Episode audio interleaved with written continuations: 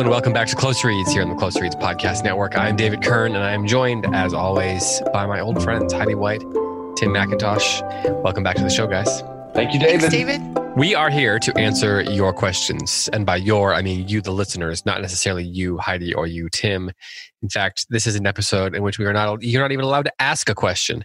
So uh, this is an episode for the listeners. I've never set that down as a rule before, but it's officially a rule for today's episode. Why is You that get- a rule? Oops, already did it. Already asked a question. Sorry, I withdraw.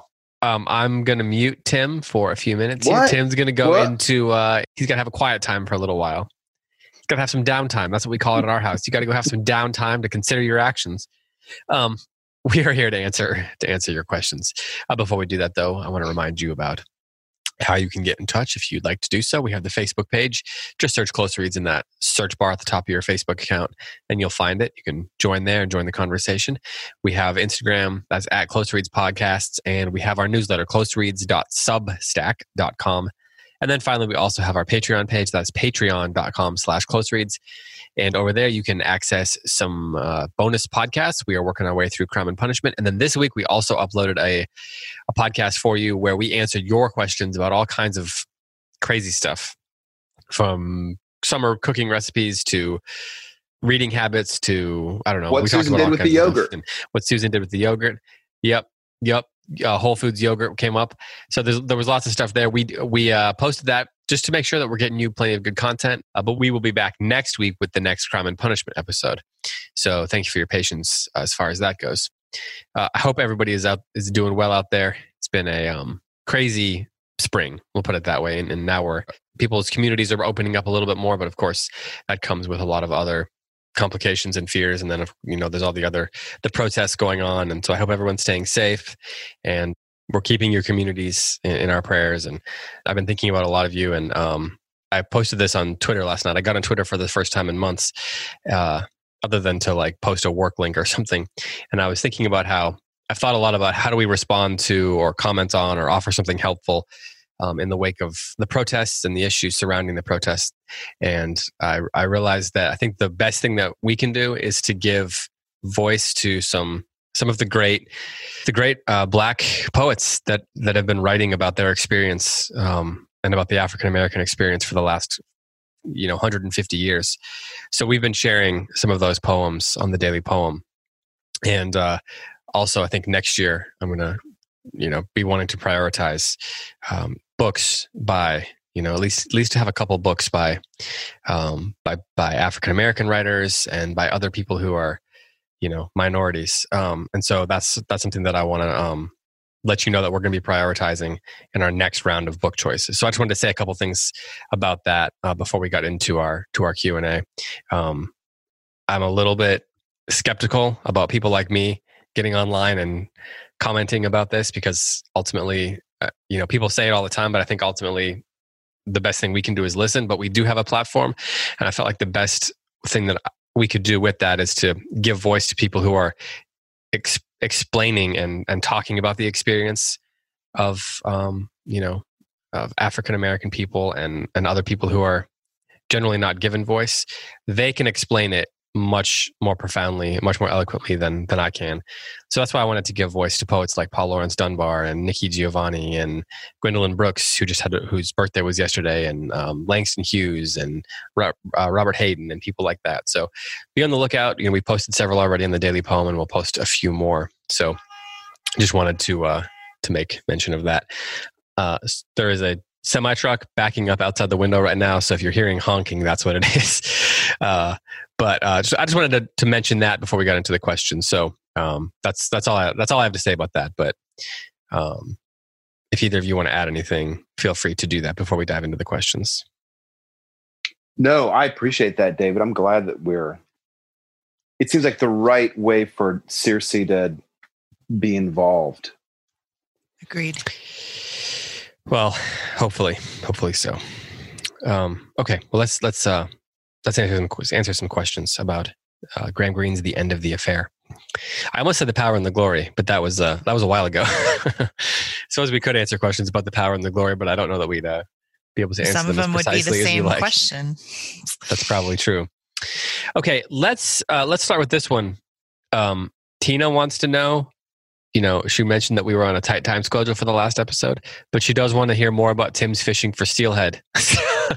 so, so Tim, before we get into the serious questions about the, the book, would you like to um, tell us tell us two interesting things about your trip? You have one minute. we floated down the Sol Duc River, which is off the Olympic Peninsula, which is, I think I mentioned about the most beautiful place in Washington and one of the most beautiful places on the West Coast.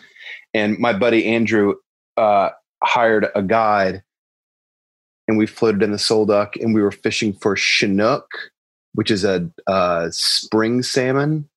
And we only caught one fish, and that was my fish. And it was an out of season steelhead, which we couldn't even couldn't even leave the water. That's how kind of protected. I'm glad about that. That's how protected they were out of season. So I kind of was the least accomplished fisherman, and I caught the only fish, as it often goes. Congratulations. Thank Beginner's you. luck. Be- absolutely. Do you what do you like most about fishing? I mean, are you uh did you go were you guys just like sitting there silently fishing or were you No, we were splashing on a- about? We were on a boat. we were floating down. but were I was you in the were- front. The guide was in the middle, and Andrew was in the back. So we were kind of casting to the bank. Okay. Okay. Do you are you a are you a chatty fisherman or are you uh you I'm follow not. The, the rules? I'm not. I don't like. I like to be out there and just kind of soak it in. Yeah, yeah. No pun intended. Okay. Um no pun intended. All right, let's let's turn to some questions about the book. Okay, Anne asks. Um, she says, "I'd like to hear more about something someone else mentioned in another thread. Sarah's repentance and whether she does repent. Do we actually see her repent in the book? And if she doesn't, then what can we say about that? So let's let's turn to that first bit. Heidi, I'm going to ask you this first. Do we actually see her repent in the novel? I think that's an interesting question from the perspective of the craft the craft of it like the choices that graham greene actually makes in terms of what he reveals and doesn't reveal so how would you answer that question I I do, but as Tim said a couple of times in the last episode, I don't know that I can cite chapter and verse. Um, but I think that her journey reflects a true repentance, displays a true repentance. I think the closest that we get to a statement of the understanding of of uh, how how she has been wounding herself through her sin is in the letter that she writes to Maurice, mm-hmm. saying, "I am not going with you. I do believe." And and in that, I think that that letter is really important anchor to the reader's understanding of Sarah's faith development because it it goes from kind of this tormented inner journey of not understanding like her diary reflects i've made a vow to god and i'm going to keep my vow. And and it, it does show a development of her faith but that letter shows an understanding i think. What we do also need to remember about sarah is that she doesn't have a language necessarily for the kinds of words that we That's a great point. Christians who are immersed in the faith and living in the faith have. So she's going to become Catholic. We know that. And in which case she would have words to say confession and repentance. Um, but at this point, what she has is a great love for a man she cannot be with and the, the, the spiritual chops to say no to him, walking in a path of holiness and keeping her vows for the first time, which does display a repentance, even though her words don't use that exact terminology. That's a great. What do y'all think? that's a great way to articulate it. I, I think one of the things that's important to remember is that um, I, I think I come from a tradition where conversion is a like a moment in time. It happens. There's an altar call. There's a moment of repentance, and life has changed. Um, but I don't know that that's in Christian history is the norm and an instantaneous or momentary conversion. I, I remember reading Elizabeth Fox Genovese, who's a really decorated women's studies professor at Emory, talking about her conversion and she and her husband eh, kind of at slightly different times both became catholic and the way that she narrated is it happened over years until finally she kind of woke up and she said oh it's I, I became Catholic.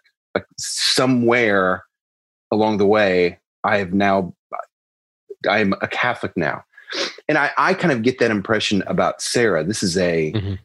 not an instant, but a process, and so it's hard to find a particular text that says, "Oh, that's where it happens," because she's kind of in the middle of the river. Yeah. Yeah, it's the it's more of a becoming than a have become. Yeah. And you know, the question's interesting because the the phrasing um, that Anne uses is, "Does she? Do we see her actually repent in the novel?" Um, and of course, so much of Sarah is in the past or in her own letters, um, and the letters themselves kind of mark a sort of repentance. You know, that maybe there's not this big moment where she is quote saved, but they are the sort of narrative of her repentance. Um, that's how that's how I read them. I, I mean, I think is my you know the the notion of the process of becoming saved is one thing, but then there's the notion of of repentance, and I think what we see in in the letters, um, or well, I guess in the journals or, or however you want to put it, um, I think we're seeing the process of her of her repentance, of her expressing, you know, what she's discovering, um, and and what she's I don't know what the word is feeling. Yeah, that's uh, it the seems like. process that she's that Mhm. she's that she's going through. Um, you know, uh, repentance is more than just the the uh, the official words "I'm sorry," right? or "I was Right. wrong." There's a the repentance is in fact repentance is far more than that. I mean, that might not be repentance at all. Anybody can say "I'm sorry, I was wrong." Repentance is a, you know, it's a, it's a that's a heart thing, right? Like like heart Right. books. And I appreciate what both of you are saying is that the feeling is preceding the articulation. Like she doesn't know what the articulation is, Right. But if you're looking If- for it, like what's going on inside of her, the way the way it looks is it's an expression of of fear you know uh, Hmm. her she's using the language of she's she's using language of fear language of loss language of longing Right. and that that's the expression that she had that's the language she has to express the alterations that are happening within her heart and within her soul and within her mind Right. Right. Well, and it'd be I'd be curious to ask what do you mean by repentance, right? Is is are we equating repentance with hey, conversion? i said no questions Right. Um, well, I'm just ignoring you.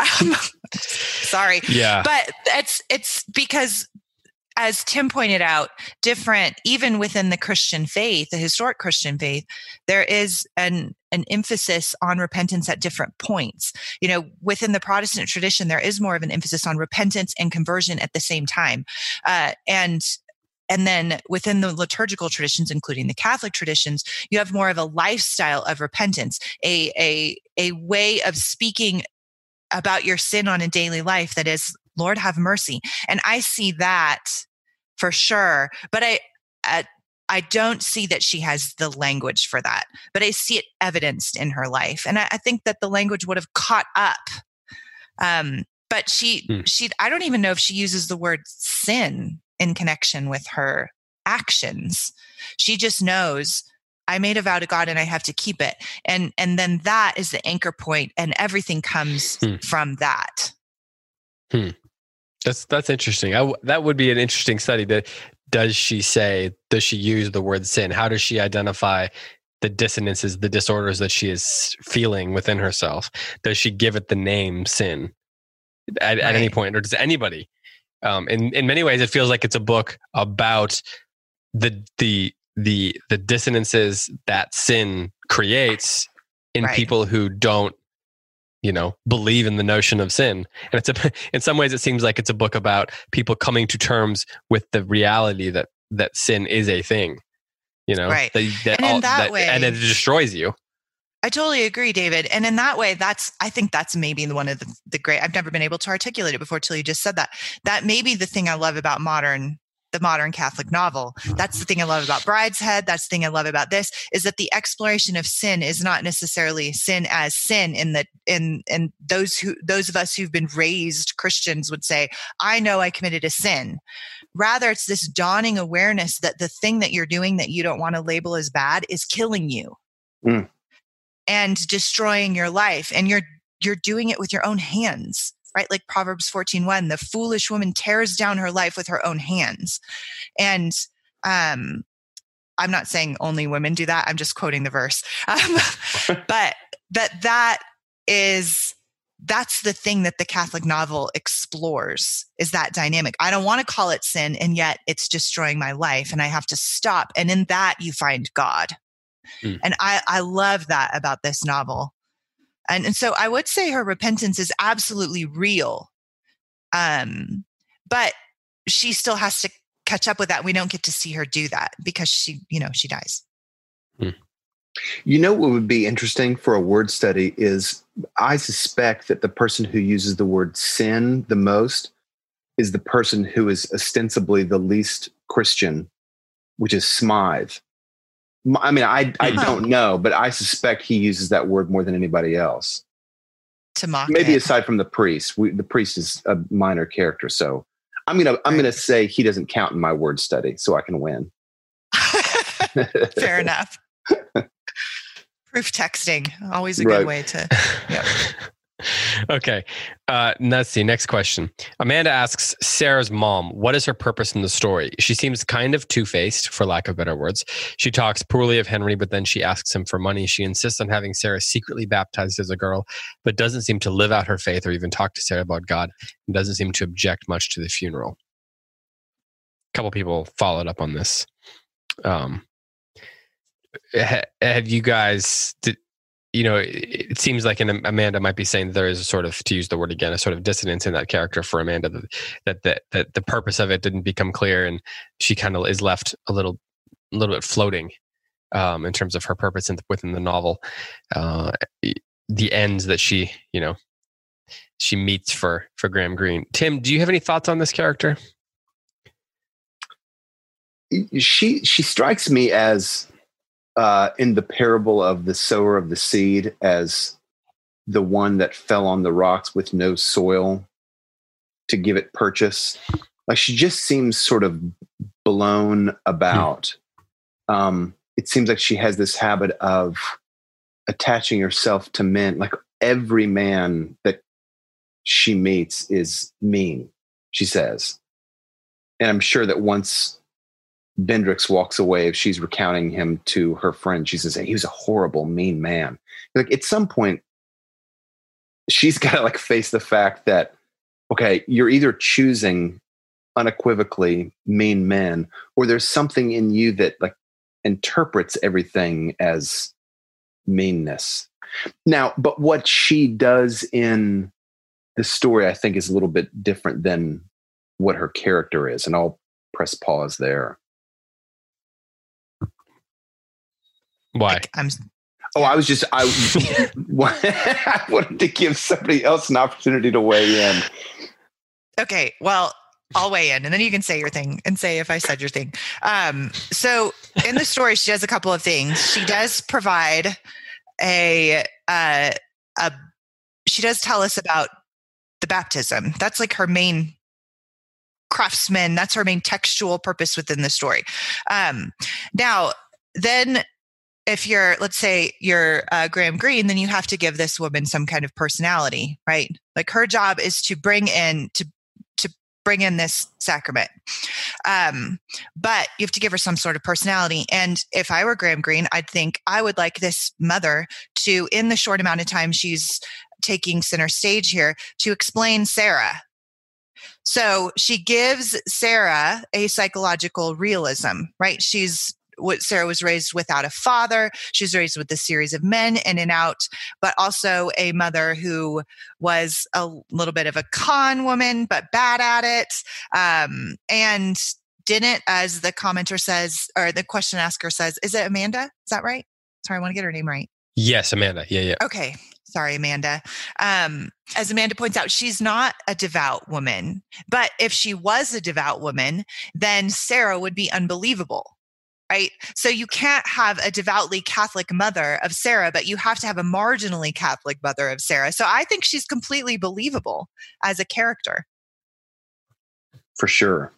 and explains Sarah's pathologies, like her serial Yeah, that, that's desire is the big, for one of the attention big from things. men. Exactly. Yes. Yeah, I think in some ways she's a character through whom we learn about other characters. hmm Tim, did you want to go back to what you were saying um, though? No, that's. I love what Heidi said. Okay. All right. Let's do this one. We'll come back to the one I just passed because it might take a little longer. Sarah asks Are there any great Protestant novels? I love Brideshead and End of the Affair, despite the quibbles I may have as a theologically conservative Protestant. At the same time, I can't think of a Protestant novel, other than Gilead perhaps, that isn't written from a theologically liberal perspective. Obviously, we are quite a diverse group here. A couple people followed up on that as well. Anything come to mind for either of you? Does Mark Twain count? It's a Do good his question. books count, or does his, or is he? Is Mark Twain a Protestant? He's a I mean, I recognize his right? time and So, place, yeah. but yeah, Mhm. His books yeah, deal Marilynne Robinson. a lot with uh, Protestant issues, but from a different They generation. M- Marilynne Robinson was the big one that would have said Gilead and Mhm. all her other books. Home, when we read Home later on, it will be very Protestant. Yes, yes. Well, and she's intentionally writing. And and when I think of a, you know, the Catholic novel, what what we're talking about is one that's intentionally exploring the Catholic way of viewing the world within the novel. So we're not just talking about novels written by Catholic authors. Um, and so, in that sense, I would say, I don't know about Mark Twain. It's an interesting question. I've never thought of that before. Um, but I mean, you might look at somebody like Wendell Berry, who is writing in order to defend what he perceives as a, a a truly Christian approach to the world, but he's not trying necessarily to be ex, uh, exclusively Protestant. C.S. Lewis was an Anglican. I mean, diff- opinions differ on whether that counts as Protestant, so I'm not going to touch that. Um, but he no, let's wade into that water. Let's wade into that Yes. water, Heidi. how much time do we have? Right. Um, so it doesn't count to just say, you know, novelists who are Protestants and writing novels. Uh, it has to be an attempt to, if we're defining the terms, it has to be an attempt to explore the Protestant way of viewing the world. Um, and Marilynne Robinson absolutely does that for sure. She's a Calvinist and she's like, that is embedded, that's threaded through her novels. But I think, you know, off the top of my head, those are the ones I can think of. What about y'all? So oh, go ahead, Tim. Pilgrim's Progress. Yeah. I mean, it is like sure. the great. Um, Mhm. it's probably the great Protestant novel, and I think even in that book, you can kind of see part of the reason why, part of the difference between Protestants and Catholics. That book is is very allegorical, and I understand some of C.S. Lewis's work is allegorical also. Um, but I In a think way, that yeah. in a very different way, and I think that Protestants struggle to write compelling novels, maybe for the same reason they struggle to like put forward like really viable political philosophies in the last 300 years. But that's another story. Um, and I wonder if it has something that we can see part of the alternative within the end of the affair.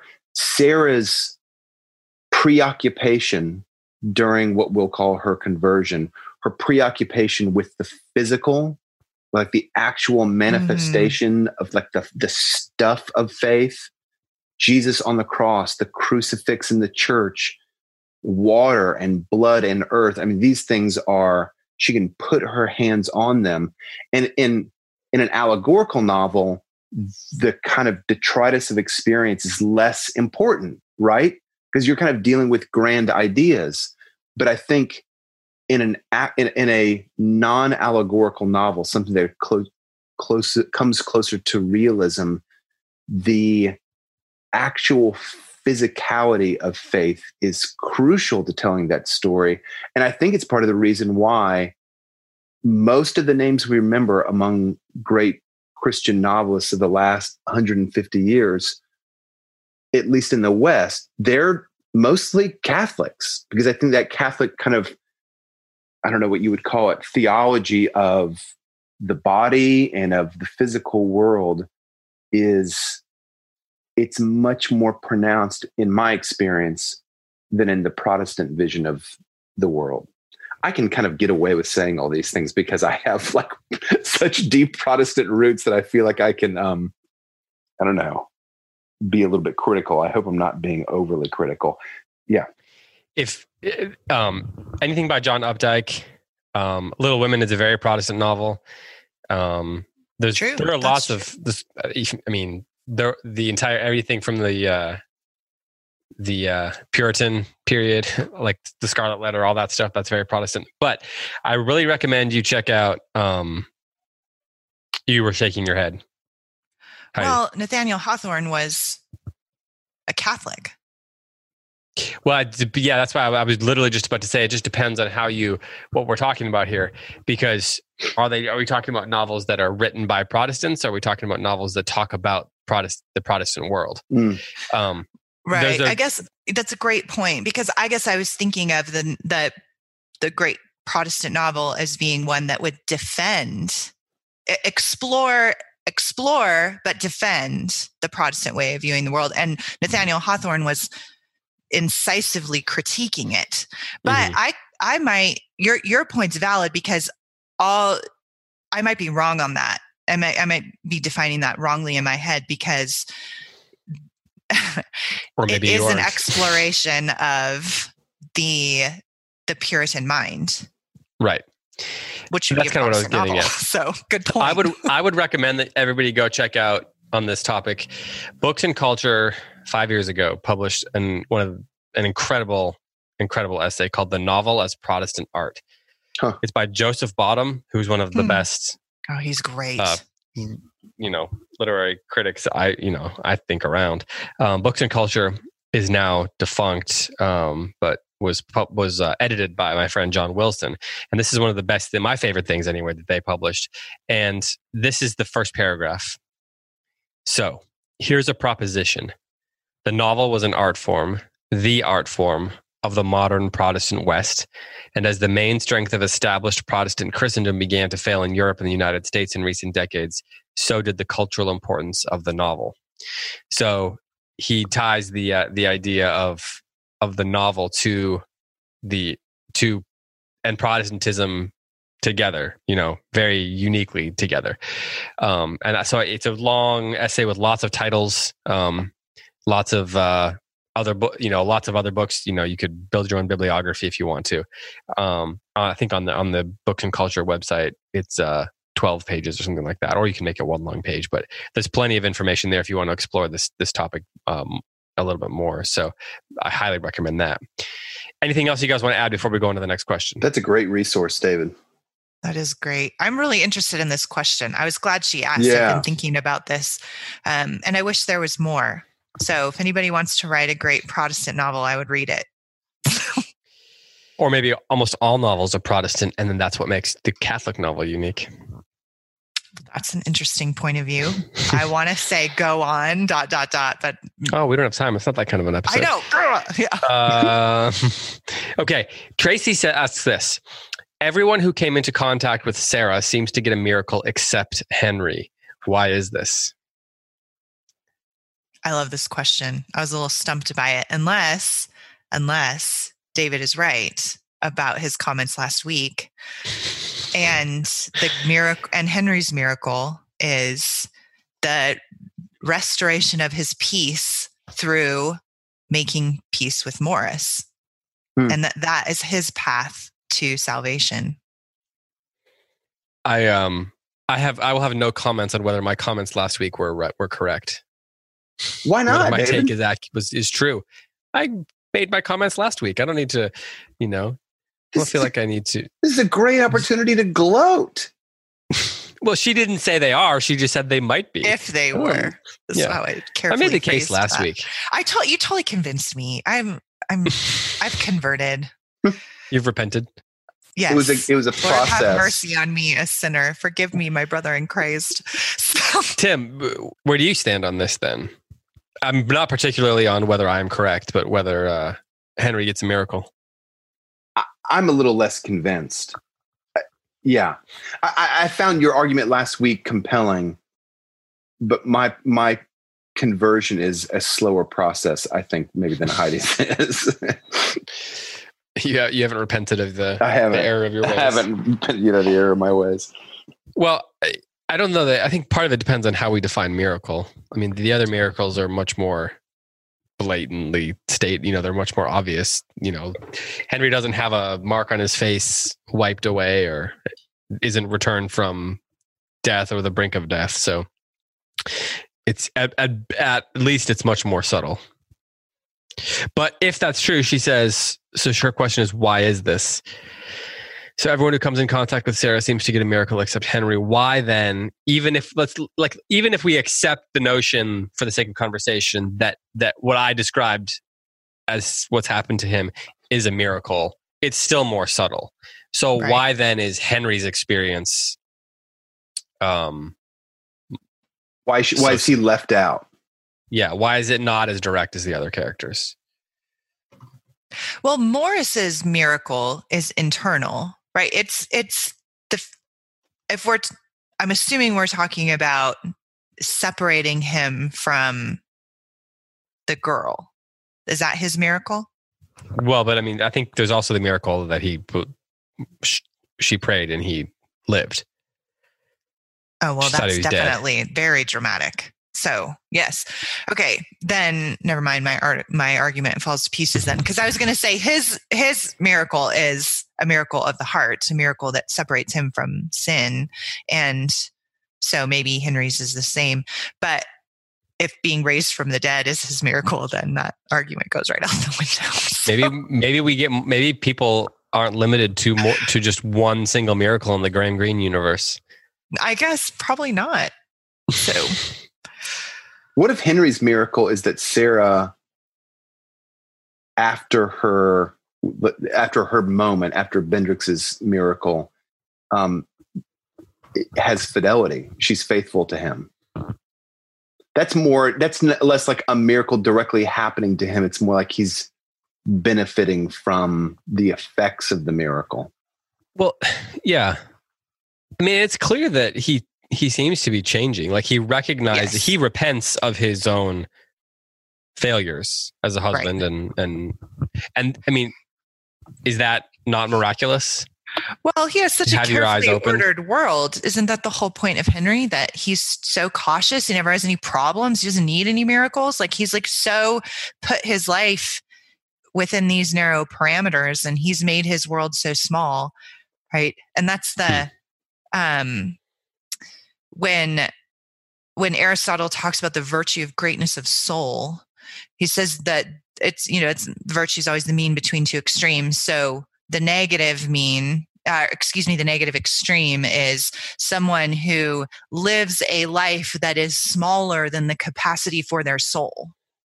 And that his smallness of soul, it deliberately shrinks their inner and outer world so that they don't encounter any need for a miracle. And in in in that sense, that's Henry. Hmm. So maybe the miracle, or maybe just the great work, if we won't, don't want to use that term, the great work that Sarah does for him is an invitation to live to the capacity of his soul, to have to forgive, to have to engage, to have to feel something bigger than how he has ordered his world. And and and Sarah does do that for him. That was well said. Someone just sent me a text message. this is it's completely off topic. I'm uh, excited about it. Someone just sent me said the text message, I got this in the mail. Do you want it? And it's a hundred dollar wine voucher for some wine company. Yeah, I I get those a lot, and people do give me those because I do drink a lot of wine. So you should take it. anyway, I was like looking at the questions, and as I'm sitting there looking at this question, trying to find the, this question, I, I got asked if I want a wine voucher. Um, okay, Greatness of soul.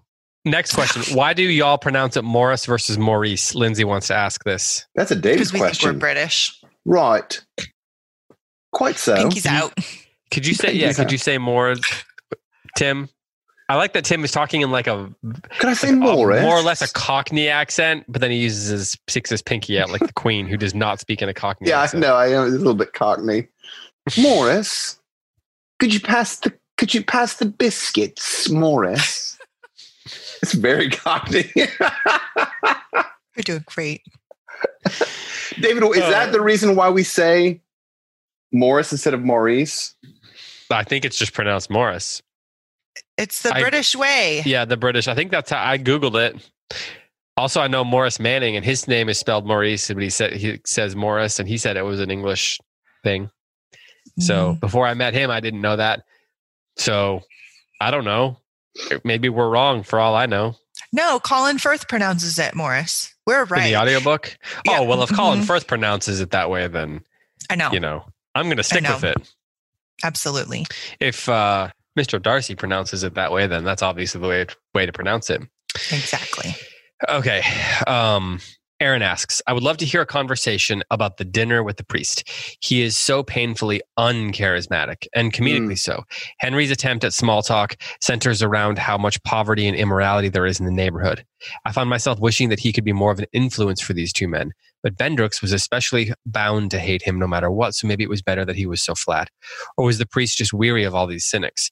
I wonder what Greene was intending to do here, though. Something along the lines of, I love Jesus, but sometimes I don't like his friends. She puts that in quotation marks. Susan um, asks, uh, kind of was um, following up on the question as well. So um, I'll share her comment on it after I hear from you guys on this. Wh- What do you think about this? I remember I, I had the same feeling as Aaron, where you want him to be a little bit more aggressive in a sense. You want him to try to point people, point out the error of people's ways, and you want him to say, "Yeah, well, you're thinking about this all wrong, and that's silly," and all those sorts of things. But he doesn't do any of that. So, where do you, how do you fall? Where do you fall in his character? How do you go first this time after Tim went first on the on the mom character, Um, if I recall correctly? so he is the priest. We're going to only get the priest from Morris's point of view. Um, and as Aaron points out, Morris is bound and determined to hate him. The priest is the enemy. The priest is the embodiment of the threat. Uh, in some ways, the priest is the representative of the uh, the lover who has stolen Sarah away from him in every conceivable way, not just her heart, but now her body. And um, I think the priest does say a, a couple of fairly wise things but mostly his appearance he's he's he seems like he's trying to control himself right trying to not lash out at um at, at morris and henry there's kind of this contained weary um uh, defensive posture um, that that the priest has, knowing he's coming into hostile or enemy territory, and he's just trying to like hold it, hold his own there. Um, but he's not this, you know, wise presence who's going to fix everything and say the things that put him on the conversion, because the the emphasis of the conversion needs to be on Sarah. Um, and and so in some ways, the priest is tangential in every way to uh, so he needs to be neutral at best i think to, in, in order to carry the story forward I agree with that. I, and isn't it kind of in keeping with the whiskey priest from the power and the glory? I mean, there's not the whiskey priest is stripped almost completely of any sort of um, virtues that we would want out of Christ's representative, except the whiskey priest kind of keeps going. And I wonder if Greene, these are the only two books of his that I've read, but I wonder if this is something, a way that Graham Greene kind of sees the figure of the priest operating. It's not, um, there is no charisma that makes the priest legitimate. It's, um, it's this role. He, it's this role that he plays within The, it- the, the Catholic sacraments. Church. It's and it's the sacrament, right. It's the sacrament. The fact that he administers the sacrament and is like God's representative on the earth. That's the source of his authority. It's not his charisma, his powerful rhetorical skills. So Susan comments on this. Actually, I'll share her comments. This is She Susan says- Johnson. Yes, Johnston. Yeah, with the yogurt hmm hmm yeah. If you if you've listened to the uh, the bonus podcast over on Patreon, you'll you'll know that Susan It's a very Uh, wise it- woman. she she took all of she took all of Whole Foods yogurt supply. Uh, I think that was what we concluded. Um, Susan wrote, "I was wondering this too. Um, a big theme in the power and the glory was the power of the sacrament of ordination. How the ability to celebrate the Eucharist was not dependent on his personal holiness." My husband and I were saying that if we had a criticism of the end of the affair, it would be that he might go a little too far in his view of the power of baptism. I'm not sure, but he might. I wondered if the priest had to be kind of awful in the case of a serial adulteress. It had to be perfectly clear that she was not personally attracted to the priest, but only to his church. Hmm. So thought that that's an interesting, Yeah. interesting take. But also, like, yeah, the idea that he's, you know, his, his the sort of what's the word efficacy, I guess, of the of the role of the position is not tied to the uh, the um the key the charisma of of the the individual because the the the role transcends the the individual giftings of the person Walker, Okay, Walker uh, Percy's books are interesting because they do something very similar. There oftentimes is a a priest will show up in the book. I remember, I think it's the Last Gentleman. Boy, Walker Percy just does a number on the poor priest. He he has a wandering eye. He's completely uncharismatic. There's kind of nothing about his person that a human being would typically find kind of compelling and arresting in any way. And and I wonder if sometimes I see a lot of similarities between Percy's and Graham Greene's novels. And I wonder Percy coming a little bit later if if Graham Greene was an inspiration upon him and if he kind of used some of his materials in his own book. Just an Hmm. idea. i would bet so and we're going to talk about walker percy later this year uh, and that may come up okay uh, this is from fern she says i keep reworking this question trying to figure out what is bothering me mostly i think i need a refresher on the timeline of reason since these things are not yet pegged solidly in my memory so i guess tim this is for your novel the setting of this book is london world war ii I remember earlier discussions about all that changed in the world in connection to World War One. What did World War II do to culture? I guess I was surprised in this book how distant the reference point was on what I consider fairly basic Christian knowledge. England had been a strongly religious country not that long before, yet these characters seem comfortable in their Gnosticism slash atheism. Their arguments about religion are well honed by debate, which takes time. Maybe they represent a certain class in society, but even the general populace seemed indifferent to the anti God takes on the green. There was no Mrs. Lind going home gasping, What is this world coming to? Mm. Not that she fits into the storyline.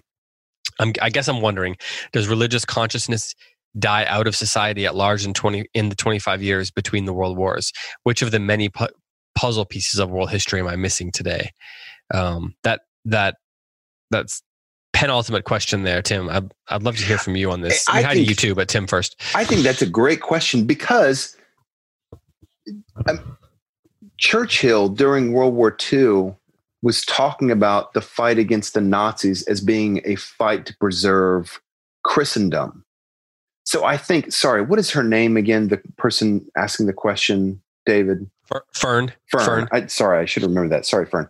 Um, so I think Fern is right. I, I, don't think that like Christianity has just sort of been stripped off of England prior to World War II. Otherwise, Churchill, I think it would make no sense for Churchill to say this is a fight for the future of Christendom. That word still has purchase in some way in World War II. So my suspicion is that Graham Greene is writing about a certain segment of society, maybe a more elite segment of society, um, more literary segment of society, and I wonder if the um, the, the I don't know how do how do I say it the power of Christianity has diminished there more so than it has among maybe a more the broader populace. That's interesting. I was thinking also about how during Lewis's, I mean, during during World War II, C.S. Lewis's lectures aired on BBC, I, I guess, or on the radio at least, and uh, a lot a lot of what we now know as mere Christianity was, if I'm not mistaken, public speeches that he gave either on the radio or whatever, and and they became fairly popular and were and were meaningful to people, and, and so during times of great crisis, you know, it seems that you know people return to or often will turn to things like this. And so i wonder if in some ways this is an ex- a book about that process how sometimes during times of great crisis such as the as the world world wars like it's like that the cultural crisis in the microcosm of these individual lives. Heidi go ahead. Well and again to draw attention to the catholicism of the novel that there is a sense in which the 20th century Catholic novel understands that the sacramental way of, of viewing the world is a dividing line between people who can claim Christendom and mean it in terms in a cultural sense and people who are really engaging with the wrestling with God and and the catholic novel demands that on an individual and an existential level. In some ways it it um it, it is taking that kind of more universal change in the world and putting it within the, the hearts and the souls of the characters and saying if if this is true if if the Christ if the Christian claims are true, this is what it demands of you personally, um, and and that that asks quite a lot of the modern mind, even in the middle of the 20th century, even in the even even when Winston Churchill was saying, We're fighting for Christendom, and people were vigorously nodding along with C.S. Lewis, there is still a sense in which, in the middle of the 20th century, to say baptism is a sacrament that will define the rest of your life, that's a big ask to the modern mind. I wonder, Heidi, also if Catholic novelists at this time are more, how do I articulate this? They are, they recognize um, that the call to repentance and the call to conversion is a how do I say this? It's a minority report. Yes. Um, because Catholicism, I mean, I think even in the 20th century, like well into the 20th century, if you were a, a Catholic living in England, you couldn't hold public office. You know, right. there was a there's a very strong anti-Catholic bias. The Church of England is the mainstream church, and I think the Church of England kind of played a very similar role to what the Protestant and Catholic churches played in Europe, and that you were born and baptized into them. That doesn't. It, was a it was a cultural distinction, or was a cultural tradition and habit more than anything else. So mm-hmm. anyway, to be a Catholic in England at this time is to be um, you are not kind of part of the cultural mainstream and so the choice to become baptized into the catholic choice into, into the catholic church was that was a hard decision that was a decision yeah, a to kind of stake. dissent from cultural norms right right Yep. And there is a sense in which the Church of England was keeping up with the times. I say that in air quotes, but they were fully engaged in uh, the political maelstroms of the day, whereas the Catholic Church was, as you point out, it was a, a, a dissenting church in England. Um, and so the, the Catholic novel is always pointing out that div- existential dividing line uh, for the soul and um, and that has implications in the larger world. But that's the he's kind of staying in that first circle of let's talk about the soul. Um, for the sake of time, I'm going to move us on. Mm-hmm. um, I want to get to a couple more questions here that I think people will be disappointed if we don't talk about. Sally asks this I wonder what to make of Morris and Sarah's use of the word love. Love is, I believe, made up of a lot of small hours and days and joys and sorrows that give depth and breadth to the commitment between made between a husband and a wife. For them to say they love each other seems so so much seems really shallow. Grand passion at best, just lust at worst. What do you guys think about this? Heidi's over there smiling.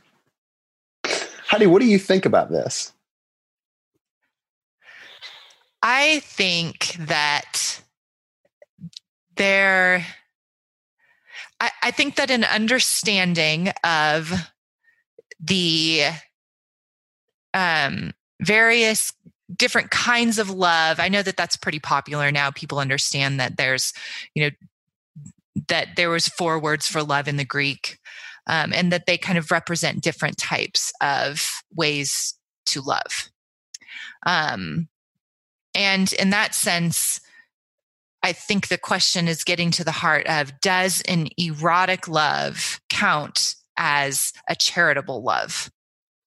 Um, and I think at this point in culture, we've gone, especially within Christian culture, we've gone a little bit maybe too far on the extreme of saying that they're divided, right? It used to be that people just thought if I have an erotic love, then it will carry through me through my whole life and then you find out 10 years into marriage or friendship or uh, whatever different relationship you're in that it's actually hard um, and we're confused by that and now i think we've kind of gone the other way in which people have divided those things too much into saying an erotic love can't be a charitable love and I think that's wrong. I think that they can. So I think that they have a grand passion. They have eros for sure. Can that become a love of, can that also include and keep within scope charity? Yes, of course it can. However, the problem with their love is not that it's erotic. This is my point. The problem with their love is not that it's erotic, it's that it's unlawful. It's that it's adulterous. And in that sense, it cannot be blessed by God. It cannot receive the sacramental blessing um, of the divine. And that's where it fails. Terrific. Hmm. That was a terrific answer. That's like pull that from the show and like advertise with that answer. That was so good. But it's too long for a poster. well, I mean, one day, Heidi, you're gonna. One just, day, I, one day you'll say something smart enough to go on a poster. I, I know. I Come on. It's not. Smart it's not smart enough. Poster is really the issue. So. Fonts can be all kinds of sizes, though. Let's be honest.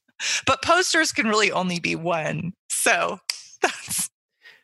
Well, I mean, we could have a you know, these giant posters of LeBron James's face on the side of buildings in Times Square. I feel like we could have you know everything you just said put on a poster in Times Square too. I mean, it probably wouldn't be worth the money, but theoretically, it's possible. I, have a poster. It's hanging right. Be- I have a poster that's hanging right behind me of a hand holding a skull. Alas, poor Yorick, and it's Brilliant. the whole of Hamlet, all five acts, every word in miniature type that kind of like sets the relief of this hand holding the skull. So Heidi, it's possible it's if, possible. If Circe would yeah, just now, show I mean, no some, one would read that, but I think it's on Circe to just show a little bit of artistic ingenuity. David, as as uh, as the great poet Kevin Garnett, yeah, as the great poet Kevin Garnett once said, Tim, nice. anything is possible. he was the guy. He was the only guy who said that. Yeah, yeah.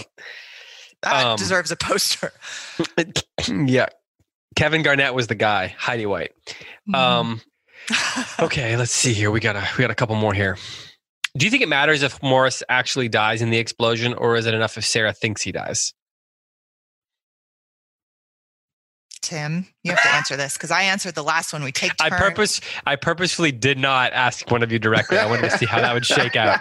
I don't want to be greedy too much airtime. Go, Tim. I want him to have died. I don't think it's necessary that he did. Heidi. Oh, interesting.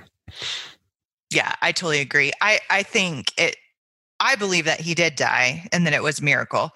Um, but it's left deliberately ambiguous on purpose. And so either way works for the story, in my view.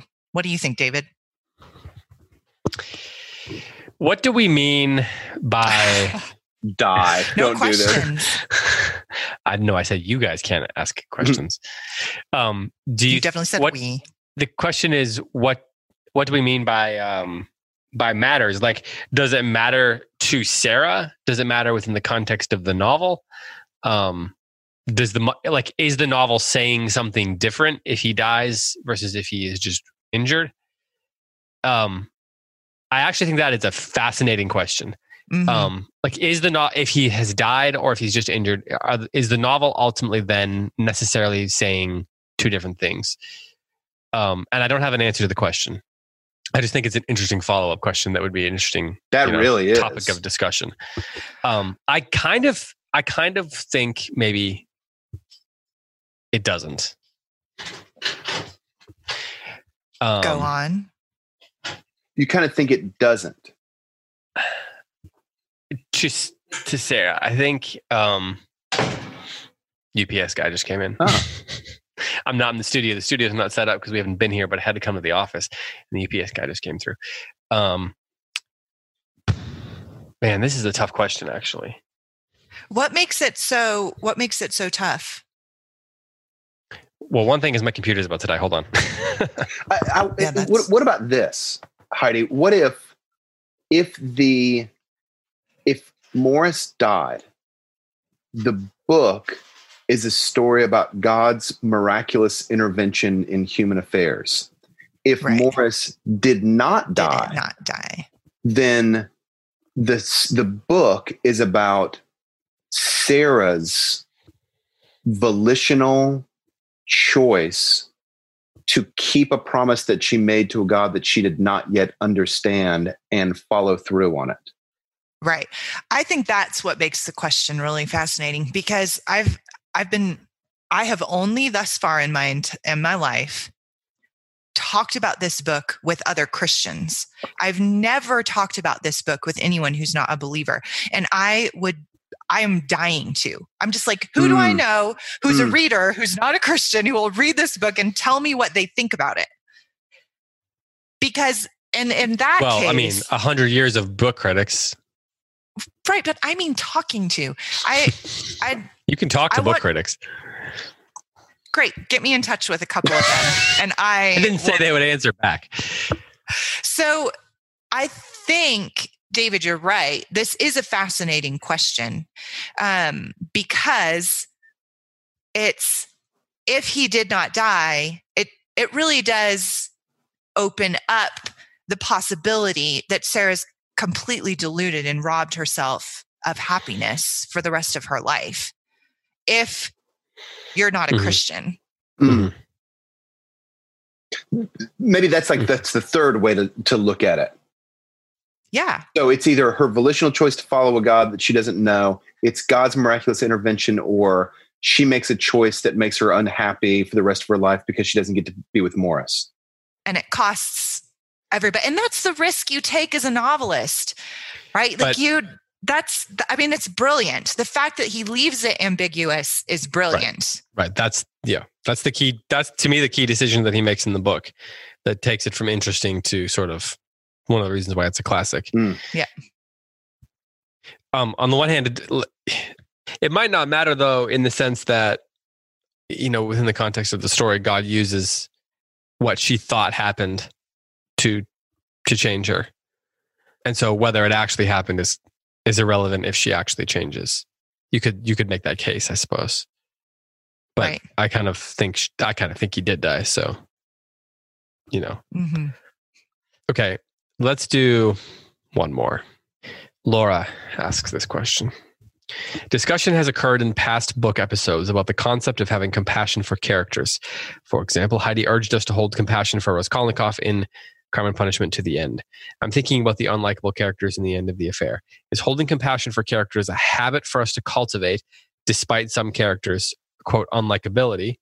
As close readers, is this something that we should generally strive for in all literature? Are there literary examples of characters whom we should not have compassion for, and why? I always like to have one question on one of these shows that's about reading and literature more generally. So, Tim, I would love to hear about this from the perspective of a person who creates characters. Oh, do you how do you think about this notion if you think about it at all? And if someone was reading your book and you knew that you were creating a character who was unlikable, would you want them to have compassion or think compassionately about that character? Yes. Yes.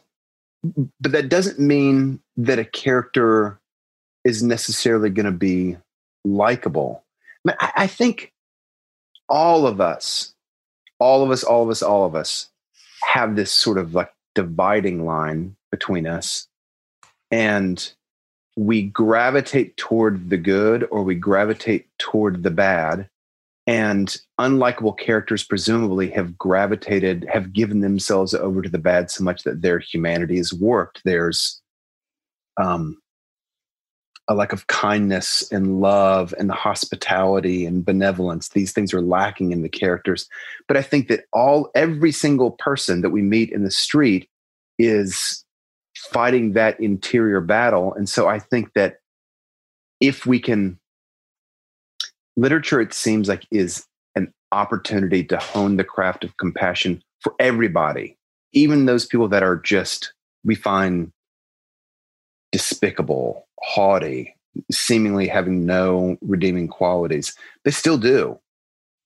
You know they still do. It's really hard to recognize it but they've made as all of us have made like a series of choices sometimes small sometimes large that have taken us toward kind of like effacing our true humanity, and as difficult as it is to show grace and compassion to those people that's what we want for ourselves and i think literary characters are an opportunity to to hone that and practice that Hmm. I can't think of a situation that we shouldn't have compassion on either characters or people, uh, with the caveat that compassion does not absolve or take away the responsibility of having right judgments. Um, and I think literature is a training ground or a a a, a safe way of practicing carrying both of those things having right judgments and having compassion because there's not much at stake there. You know your response to literature is your own. It's your own uh you know you're not it's not going to cost you necessarily a relationship or uh, it it's it's a place where you can safely learn how to do both. And i think that that's one of the great values of literature especially to a child. They read something you know like anne of green gables which uh, teaches them how to see you know mrs lynde as a person not just somebody Mhm. who won't let you climb her apple tree right and um so I really can't think of a situation in which you shouldn't have compassion even on the villains, even on those who are even even in a story those those who are lost or condemned. Um, which again doesn't mean you don't have right judgments on those characters and rejoice when they experience the justice of their actions um, and find a, a a sense of rightness in the fact that at the end of Macbeth the stage is littered with dead bodies um, because he was wrong. But doesn't mean you shouldn't have compassion on him. I think that's one of the things that literature asks us to do all the time, and we should do it. That that word compassion i suspect it's latin. It comes from the latin. And i suspect that the roots are come with passion probably similar to what our understanding of passion is with slight differences. It, it, so we're using that word in like as 20th century americans. And i think that tell me if you guys hear use the word compassion in a different way but i use the word compassion to, to mean something like I have a disposition of softness toward that person. But I don't mean it in the old Latin way. I am coming alongside their passions and I am sharing their I want to have the same passion as them. I suspect that's what the early definition of the word was, which is not what we're arguing. Heidi's right. There's it, there's a discernment that's kind of mandatory. It's mandatory in um, in having an affection for a character that we don't find right virtuous Right. Well, and there's even a difference between likability and compassion on characters. There's a certain type of character in a novel that I don't really like. I'm, I have a hard time. I have a hard time, and I somebody like, and I'll give you an example. Somebody like Marianne in Sense and Sensibility, which is probably because I'm kind of like her in my. If I just like let myself go unrestrained, I would definitely go down the path of Marianne. And so I see her and I, I don't respond with compassion. I just naturally don't really like her that much, even though that's not a requirement of reading the novel. She's not a bad guy in the novel. She's just a character. She's a beloved character. And I, mm-hmm. I'm like, oh, I don't really like that girl. But that is, that's a problem with me. Mm right like and i think that's the thing about reading is is you when you encounter that, you say, is this a me problem? Is this a book problem? Almost mm. all the time with me, it's a me problem. Yeah, I think that you know how people well, we all talk about how books change us. They reveal things about reveal yes. things us about ourselves that, that changes us, not necessarily in a because the book is a didactic, but that one of the things that happens to us as we read is we begin to see ourselves. And I think that the reason that that happens is because we recognize how we are responding to other characters. Like I think that that's the big thing of that that's the way the literature works on us is it shows us what we think and feel about characters. Um, and that's why I think that the most important thing in any any kind of story or play or whatever it is ultimately it comes down to characters mm-hmm. um, if mm-hmm. the characters are thinly drawn if they're poorly drawn if they don't if they're not shall we say real to use a very loose term then we are not going to be able to see ourselves you know we can't see ourselves as clearly um, and that makes it less meaningful it makes it less it's a lot, less likely to become a heart book for us. That's why I think why books become heart books for us.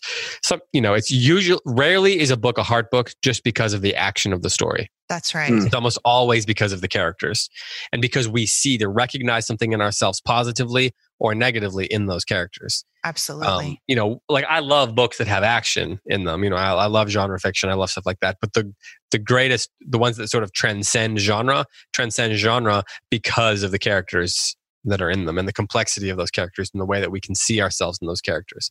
Um, or the, not because and, and i want to be careful about this it's not a didactic thing it's a thing that we as readers just begin it happens without us trying to without the author trying to make it happen.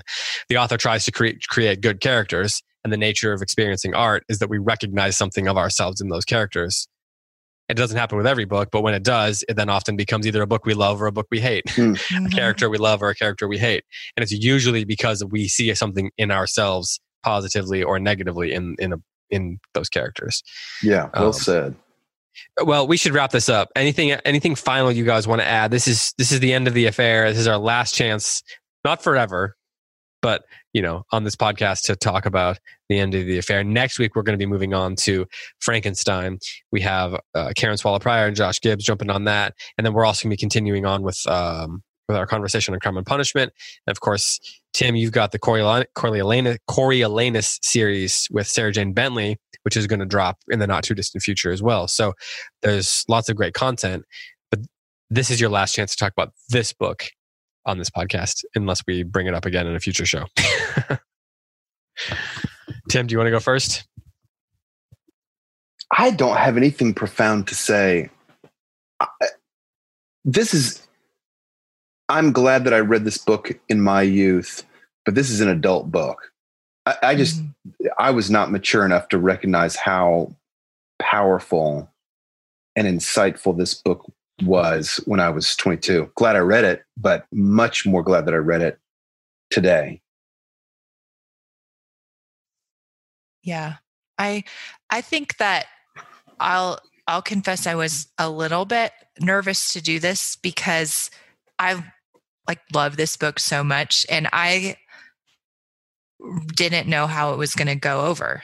Like it's about an affair and I was I was really moved by the the engagement and the response within this reading community on the mm. Facebook page and emails and um, how many people just were willing to enter into the messiness of it and um, without dismissing it as you know right, right off the bat immoral or whatever but to engage with it and and i i i just want to say that that was meaningful to me personally and i think speaks to the maturity um, and the spiritual maturity and the literary maturity of this community. And I'm just so pleased to be a part of it. Tim, what was that? That was a little dance. Just like dance. what Heidi was saying. You were doing. You're kind of just in the spirit of what she was saying. I was in the spirit. Okay. right, what do well, you think? What do you think about having finished the end of the affair? I think that's another another notch in the old Goodreads belt. uh, I don't know what I just said. Yeah. um, cross that off the list. Uh, no, I, I I enjoy these conversations. I find Graham Greene the the sort of the subtext of Graham Greene's work to be so compelling for conversations. Mm-hmm. So we'll have to come back. Maybe one day we should read um one of his uh not entertainments per se, but maybe read like um well, you well, you didn't like the Our Man of Havana, did you, Tim? No. Um, what was the what's the uh, uh, Brighton Rock or something Brighton like that? Rock. Oh yeah. Yeah. Um, I haven't read it. That would be an interesting interesting one to mm-hmm. read in a couple years or something. But um, yeah, I mean, you, you guys are right. I mean, the the the the audience, the the community is always makes the conversations better. Like mm-hmm. you know, yes. Um, we kind of talk about things to some degree we, we do try to appeal to, to you guys who are listening but also there's a degree to which we kind of just have to follow where conversation leads and so that can be a little self-serving most of the time but you guys always complete or continue the conversations in such an interesting way um, that that sort of anything we start you guys tend to tend to um, what's the word enliven tend to bring to fruition bring to fruition make more complex. I don't know. Just look up a thesaurus. Somebody just look up a thesaurus and you know post some things on the Facebook group. Um, so yeah, th- and thanks to everyone who sent in questions. As always, the questions were challenging and interesting, and um, uh, you know worthy of spending some time with. Uh, like I said, we'll be on to Frankenstein next week. Uh, be, uh, if you have not listened to Tim and Heidi talk about as you like it, one of my two two favorite of Shakespeare's comedies, if not my favorite, one of one of the two, then definitely check that out. Um, and as I said, we're going to be diving back into Crime and Punishment. We're recording a new episode next Monday, I think, right? And so that will be that'll be up shortly thereafter that. And be sure to check out the uh, the bonus Q and A that we did. We've got lots of content. We've got some things in the works. So uh, thanks to everyone who supports the show, uh, whether because of rating and reviewing, you know, sharing uh, sharing it with somebody or uh, financially through Patreon. We're really grateful. Um, couldn't do it without you guys. So, so that's it. You guys want to add anything? This is your last chance. Not forever. Sorry, but, you know. last last chance. It's your last last chance on this episode until Extra next. Extra last chance. Yeah. All right. Well, I take that as a no. Okay. For Tim McIntosh and for Heidi White, I'm David Kern. Thanks so much for listening. Until next week, happy reading.